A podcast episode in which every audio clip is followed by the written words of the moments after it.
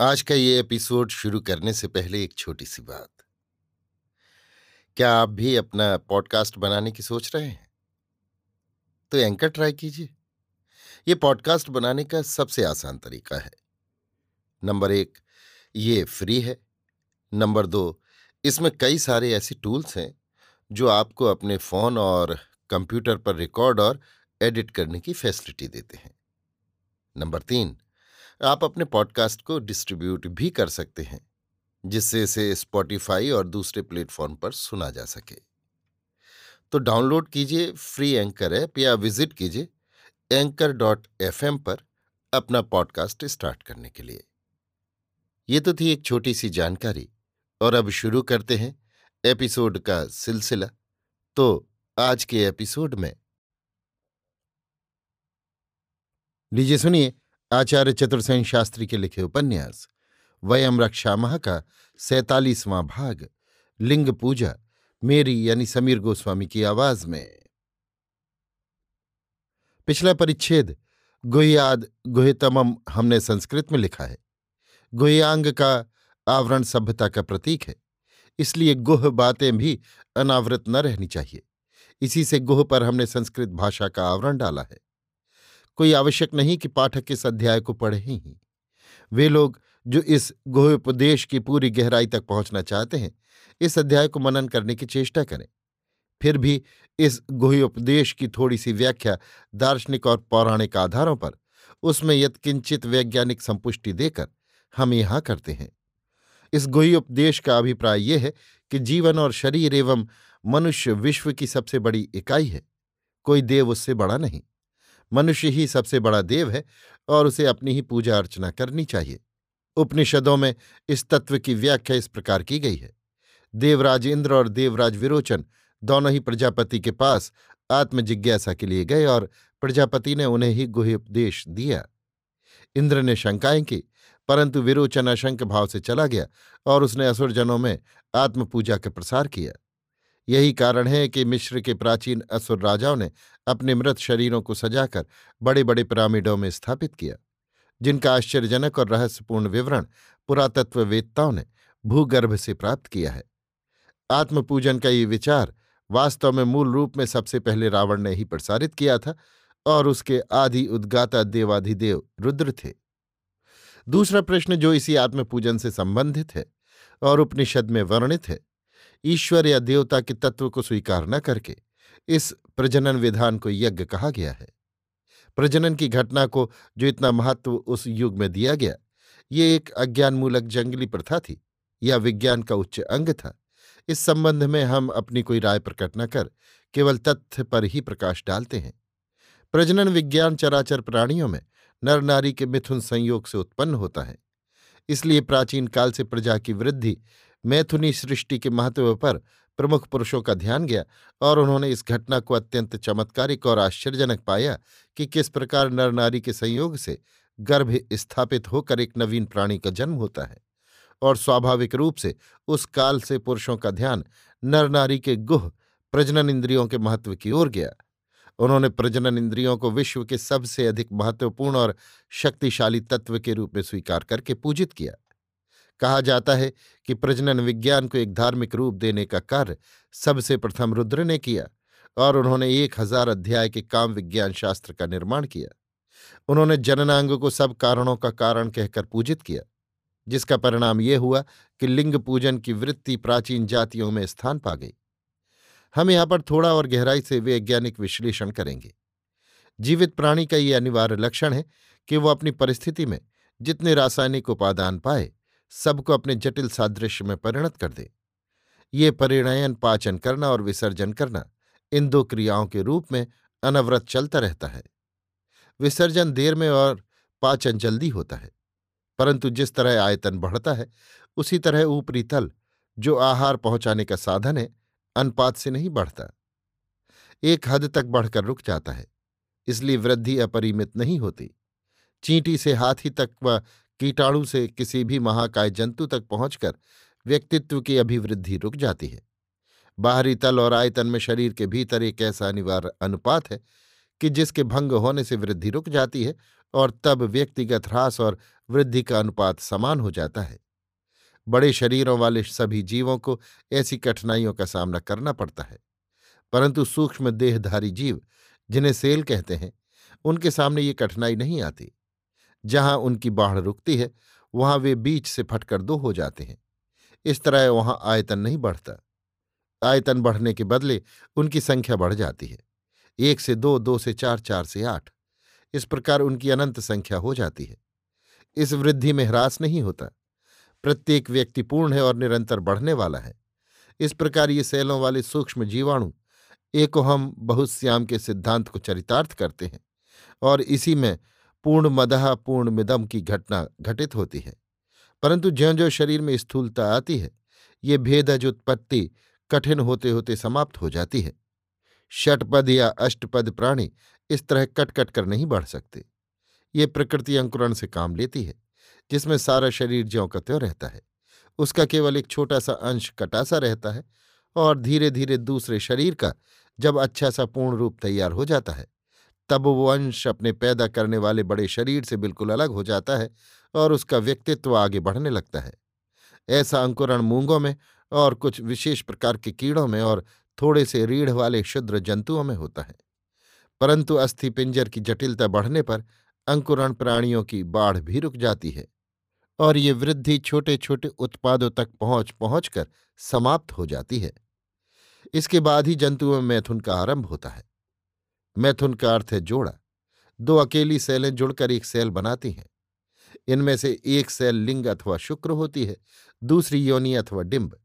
इस क्रिया के लिए दो व्यक्तियों के शरीर से एक एक जनक और जननी सेलें निकलकर परस्पर मिलकर एक सेल बनाती हैं। वही नए व्यक्ति का मूल रूप है। नई सेल भेदन रीति से संख्या वृद्धि करती करती असंख्य सजातीय सेलें बनाकर नए स्थूल शरीर का ढांचा तैयार करती हैं। भेदन और अंकुरण वाली वृद्धि में नर नारी का कोई भेद नहीं होता। परंतु बड़े शरीर में, चाहे चल हो या चल, ये भेद अनिवार्य हो जाता है कि नर का वीर्याणु हो और नारी का डिम्बाणु वीर्याणु का रूप भी लिंगाकार होता है और डिम्ब की अनुरूपता योनि पीठिका से मिलती जुलती रहती है। चराचर प्राणियों में इस प्रकार की वृद्धि की विधि में लिंग और योनि व्यापक है। उस अत्यंत प्राचीन काल में इसी गुह वैज्ञानिक और दार्शनिक प्रजनन आधार पर नर नारी की गुहयोन्द्रियों का पूजन प्रारंभ हुआ, जिसका आरंभ रुद्र से हुआ। इसलिए लिंगोपासना की विधि में संसार की सभी प्राचीन जातियों ने रुद्र या शिव को सम्मिलित किया और रुद्र के व्यक्तित्व को निर्वंशों की समष्टि में आरोपित कर लिंग पूजन को शिवलिंगार्चना का रूप दिया। लिंग का धार्मिक अर्थ किया गया लयना लिंगम मुच्यते, अर्थात लय या प्रलय होता है इससे उसे लिंग कहा गया है। कुछ अल्पायु वाले छोटे छोटे शरीरों में मैथुनी वृद्धि में कुछ कठिनाई होती है। एक नन्नी सी जन्नी एक बार में थोड़ी ही से डिम्ब उपजाती है। यदि जनकों की आवश्यकता न पड़े तो दूनी शक्ति वृद्धि में लग जाती है। इसलिए जहाँ विभाजन या अंकुरण के लिए शरीर अधिक जटिल है और मैथुनी विधि के सुभीते नहीं है, वहाँ प्रथाजनन की विधि काम आती है। इसमें शुक्र या लिंग जीवाणु के बिना ही काम चल जाता है। ये डिम्ब ज्यों ही प्रौढ़ता को पहुँचते हैं, त्यों ही शरीर की रचना होने लगती है। मधुमक्खी का नर इसी प्रथा जनन विधि से उत्पन्न होता है। उसके माता पिता नहीं है, परंतु रानी मक्खी वीर रहित अंडों से ही पैदा होती है। इस प्रकार जनन क्रिया के हिसाब से चार प्रकार के प्राणी संसार में हैं, भेदज, अंकुरज, मैथुनज और अनादितः अंडज। अब विश्व सृष्टि के नियमन में मैथुनी क्रिया प्रकृति में अपने आप उपजी या किसी ईश्वर या कर्ता का इसमें हाथ है। ये विचारणीय है। रुद्र और रावण ने किसी देवी कर्ता को स्वीकार नहीं किया। उन्होंने मनुष्य को ही अपनी सृष्टि का कर्ता धरता माना और अपने को ही ईश्वर कहा। लाखों करोड़ों वर्षों में विकसित होकर अयोनिज से योनिज सृष्टि हुई है। मनुष्य वृद्धि की ये कल्पना है कि उसने जगत की प्रवृत्ति काम वासना की ओर देखकर समस्त प्राणियों को काम मोहित पाकर लिंग योनि की उपासना की नींव डाली। ईसाई धर्म के प्रचार से पूर्व पाश्चात्य देशों की प्राय सभी जातियों में किसी न किसी रूप में लिंग पूजा की प्रथा प्रचलित थी। रोम और यूनान दोनों देशों में क्रमशः प्रियपस और फल्लुस के नाम से लिंग पूजा होती थी। फल्लुस फलेश का बिगड़ा रूप है। लिंग पूजा इन दोनों राष्ट्रों के प्राचीन धर्म का प्रधान धर्म चिन्ह था। वृषभ की मूर्ति लिंग के साथ पूज्य थी। पूजन विधि हिंदुओं की भांति धूप दीप आदि द्वारा होती थी। मिश्र देश में तो हर और ईशी की उपासना उनके धर्म का प्रधान अंग था। इन तीनों देशों में फाल्गुन मास में वसंतोत्सव के रूप में लिंग पूजा प्रतिवर्ष समारोह से हुआ करती थी। मिश्र में ओसरिह नाम के देवता इथोपिया के चंद्रशैल से निकलती हुई नील नदी के अधिष्ठाता माने गए थे। प्लूटार्क का कहना है कि उस समय मिश्र में प्रचलित लिंग पूजा सारे पश्चिम में प्रचलित थी। प्राचीन चीन और जापान के साहित्य में भी लिंग पूजा का उल्लेख है। अमेरिका में मिली प्राचीन मूर्तियों से प्रमाणित है कि अमेरिका के आदि निवासी लिंग पूजक थे। ईसाइयों के पुराने अहदनामे में लिखा है कि रहवियोवम के पुत्र आशा ने अपनी माता को लिंग के सामने बलि देने से रोका था। पीछे उस लिंग मूर्ति को तोड़ फोड़ दिया गया था। यहूदियों का देवता बेलफेगो लिंग मूर्ति ही था। उसका एक गुप्त मंत्र था, जिसकी दीक्षा यहूदी ही ले सकते थे। मोयावी और मरीना निवासी यहूदियों के उपास्य देवलिंग की स्थापना फैगगी शैल पर हुई थी। इनकी उपासना विधि मिश्रवासियों से मिलती जुलती थी। पहाड़ पर जंगल में बड़े वृक्ष के नीचे यहूदियों ने लिंग और बछड़े की मूर्ति स्थापित की थी। उसे वे बाल नाम से पूछते थे। वेदी के सामने धूप देते और लिंग के सामने वाले वृषभनंदी को हर अमावस्या को पूजा चढ़ाते थे। मिश्र के ओसिरिस के लिंग के सामने भी बैल रहता था। अरब में मोहम्मद के प्रादुर्भाव से पूर्व लात नाम से लिंग पूजन होता था। इसी से पश्चिमी लोगों ने सोमनाथ के लिंग को भी लात कहा है। लात की मूर्तियाँ दोनों जगह बहुत विशाल और रत्न जटित थीं। कहते हैं कि वो लिंग पचास पोरसा ऊँचा एक ही पत्थर का था। संभव इस विराट काय लिंग के लात नाम पर ही विजय स्तंभों को लाट का नाम दिया गया, जैसे कुतुब की लाट। ये भी संभव है कि विजय स्तंभ उसी देवता लात के प्रतीक हों। कोशकार रिचर्डसन का कहना है कि लात अल्लाह की सबसे बड़ी पुत्री का नाम था और उसका चिन्ह व मूर्ति लिंग की आकृति की थी। पाठकों को ये न भूलना चाहिए कि अल्लाह इलाही इलोई प्राचीन वरुण देव के ही नाम है। मक्का के काबे में जो लिंग है उसका भविष्य पुराणकार मक्केश्वर के नाम से उल्लेख करता है। ये एक काले पत्थर का लिंग है, जिसे मुसलमान संगे असवद कहते हैं। पहले इसराइली और यहूदी इसकी पूजा करते थे। मोहम्मद के जीवन काल में इसकी पूजा पंडों के चार कुल करते थे। फ्रांस में भी प्राचीन काल में लिंग पूजा का प्रचलन था। वहाँ के गिरजों और म्यूजियमों में लिंग के पत्थर स्मारक की भांति रखे हैं। पाश्चात्य देशों में लिंगची एक संप्रदाय ही था। जिसे फॉलिसिज्म कहते थे। भारत में भी दक्षिण में लिंगायत संप्रदाय है। इजिप्ट मैसेफ और अशीरिस प्रांतवासी नंदी पर बैठे हुए त्रिशूल हस्त और व्याघ्र चर्मधारी शिव मूर्ति की पूजा बेलपत्र से तथा अभिषेक दूध से करते थे। बेबीलोन में एक हज़ार दो सौ फीट का एक महालिंग था। ब्राज़ील प्रदेश में अत्यंत प्राचीन अनेक शिवलिंग हैं। इटली में अनेक ईसाई शिवलिंग पूछते हैं। स्कॉटलैंड के ग्लासगो नगर में एक सुवर्णाच्छादित शिवलिंग है, जिसकी पूजा होती है। फिजियंस में एटिव्स व निनवा में एशिर नाम के शिवलिंग हैं। यहूदियों के देश में भी बहुत से प्राचीन शिवलिंग हैं। अफरीदिस्तान, काबुल, बलखा, बुखारा आदि स्थानों में अनेक शिवलिंग हैं, जिन्हें वहाँ के लोग पंचशेर और पंचवीर नामों से पुकारते हैं। इंडो चाइना के अनाम में अनेक शिवालय हैं। प्राचीन काल में इस देश को चंपा कहते थे। वहाँ के प्राचीन राजा शिव पूजक थे। वहाँ संस्कृत में अनेक शिलालेख, अनेक शिव मूर्तियाँ तथा लिंग मिले हैं। कंबोडिया में, जिसका प्राचीन नाम काम्बोज है, तथा जावा, सुमात्रा आदि द्वीपों में भी अनगिनत शिवलिंग मिले हैं। वहाँ के लोग लिंग पूजन करते थे। भारत चीन यानी इंडोचीन, श्री क्षेत्र यानी मध्य वर्मा, हंसावली यानी दक्षिण बर्मा, द्वारावती यानी श्याम मलय द्वीप आदि सर्वत्र शिवलिंग और शिव मूर्तियाँ पाई जाती हैं। बेबीलोनिया मिश्र चीन और भारत में प्राप्त शिवलिंगों को यदि ध्यान से देखा जाए तो यौन उपासना के एक अविश्वसनीय तथ्य का रहस्य उद्घाटन होगा। मसीह से पूर्व से लेकर ईसवी सन से बहुत बाद तक भी ऐसा प्रतीत होता है कि स्त्री पुरुष की स्वतंत्र और मिथुन रूप में पूजा होती रही है। इन सभी देशों में ऐसे देवताओं की पूजा प्रचलित थी, जिनके संबंध में कहा जाता है कि उनमें स्त्री और पुरुष दोनों का समान प्रतिनिधित्व था। बाइबिल में आदम, जो पृथ्वी पर आने वाला प्रथम व्यक्ति है, स्त्री पुरुष का समान प्रतिनिधित्व लेकर आया। उसमें स्त्री पुरुष दोनों ही की रचनात्मक शक्ति थी। गाजी में एक प्राचीन सिक्का प्राप्त हुआ है। उस पर मुद्रा अंकित है, जिससे पता चलता है कि देवता अश्वात की दो आकृतियाँ थीं। इस प्रकार के देवताओं को, जिनमें स्त्री पुरुष दोनों तत्व निहित रहते थे, आत्मतुष्ट कहा जाता है। यूनान के अपोलो तथा डायना के संबंध में कहा जाता है कि उनमें स्त्री पुरुष दोनों का समान प्रतिनिधित्व था। बेबीलोन वाले ये विश्वास रखते थे कि सबसे प्रथम जो पुरुष उत्पन्न हुआ, उसके दो सिर थे, एक स्त्री का, दूसरा पुरुष का। शरीर में भी दोनों लिंगों की इंद्रियाँ अंकित थीं। शैव हिंदू शिव का एक रूप अर्धनारीश्वर मानते हैं। एलोरा की गुहा में अर्धनारीश्वर की एक भव्य मूर्ति है। वैसे भी शरीर का बाएँ अंग स्त्री का माना जाता है। हिंदू पत्नियाँ अर्धांगिनी कहाती हैं। अनेक देशों के पुरातन साहित्य में कहा गया है कि पहले स्त्री पुरुष जुड़े हुए थे, पीछे पृथक पृथक हुए। प्लेटो भी इस धारणा पर विश्वास करते थे। अनेक दार्शनिक बारहवीं शताब्दी तक यही धारणा रखते थे। नृत्य में हाथों की उंगलियों की भावभंगिमा और मुद्राओं से विभिन्न यौन संकेत निकलते थे। प्राचीन काल में मिश्र में हाथों को रचनात्मक शक्ति का प्रतीक माना जाता था। तर्जनी से यदि सामने की ओर संकेत कर शेष उंगलियों को मोड़ लिया जाए तो उससे पुरुष लिंग का संकेत होता था। भारतीय नृत्य में हाथ के दोनों अंगूठों को आपस में मिलाकर, दोनों हाथों की तर्जनी को मिलाती हुई उंगलियों को सीध में तान देने से योनि का संकेत होता है।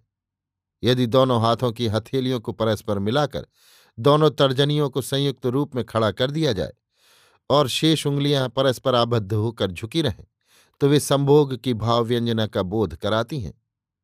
शिव के साथ जहाँ लिंग पूजन का एकीकरण हुआ, वहाँ शिव के साथ सर्प धारण की भी बात है। प्रसिद्ध है कि शिव सर्प को धारण करते हैं। प्राचीन शिव के भित्ति चित्रों में सांप को अपनी पूंछ निगलते दिखाया गया है। इसका ये अर्थ है कि वो अपने आप में पूर्ण इकाई है। यूनान के पुराने मठों में जीवित सर्प रखे जाते थे, जिनकी रक्षा की व्यवस्था मंदिर की देवदासियों के जिम्मे होती थी। इन देवदासियों को नाग कन्या कहते थे, खासकर अपोलो के मंदिर में सर्प पाले जाते थे, जहाँ स्त्रियाँ नंगी होकर उन्हें खाना खिलाती थीं। गेहूँ सर्प मिश्र के पुराने शिलाचित्रों में अंकित पाया गया है। बेबीलोन में देवी स्तार के पूजक सर्प की भी पूजा करते थे। भारत में नाग पंचमी के दिन सर्प की पूजा बहुत दिन से प्रचलित है। अत्यंत प्राचीन काल में मिश्र यूनान, भारत, चीन और जापान के लोग कमल और कुमुदनी के फूलों को इसलिए महत्व देते थे कि कमल फूलों में स्त्री पुरुष दोनों का ही प्रतिनिधित्व माना जाता था। कली में स्त्री भाव और फूल में पुरुष भाव माना जाता था। इन फूलों से मंदिर का भी श्रृंगार होता था। भूमध्य सागर के अनेक देशों के प्राचीन निवासी प्राचीन काल से डायन योजन के भय से गले में लिंग के आकार का ताबीज बांधते हैं। भारत में भी ऐसे ताबीज बांधे जाते हैं। बेबीलोनिया और प्राचीन फ्रांस में लिंग और योनि के आकार की रोटियाँ बनाकर खास उत्सव के समय देवी पूजा करके खाई जाती थी। मेक्सिको और मध्य उत्तर अमेरिका में भी लिंग पूजा प्रचलित थी। प्रसिद्ध लेखक बुरसैन वर्क लिखता है कि प्लोलमी फिखाड़े लफस के समय एक वृहत लिंग की स्थापना की गई थी, जिसकी लंबाई 390 फीट थी। ये लिंग ऊपर से स्वर्ण मंडित था। हिरोपोलिस में वीनस के मंदिर के सामने 200 फीट ऊँचा एक पत्थर का लिंग स्थापित था। रुद्र के साथ नंदी का संबंध बताया गया है।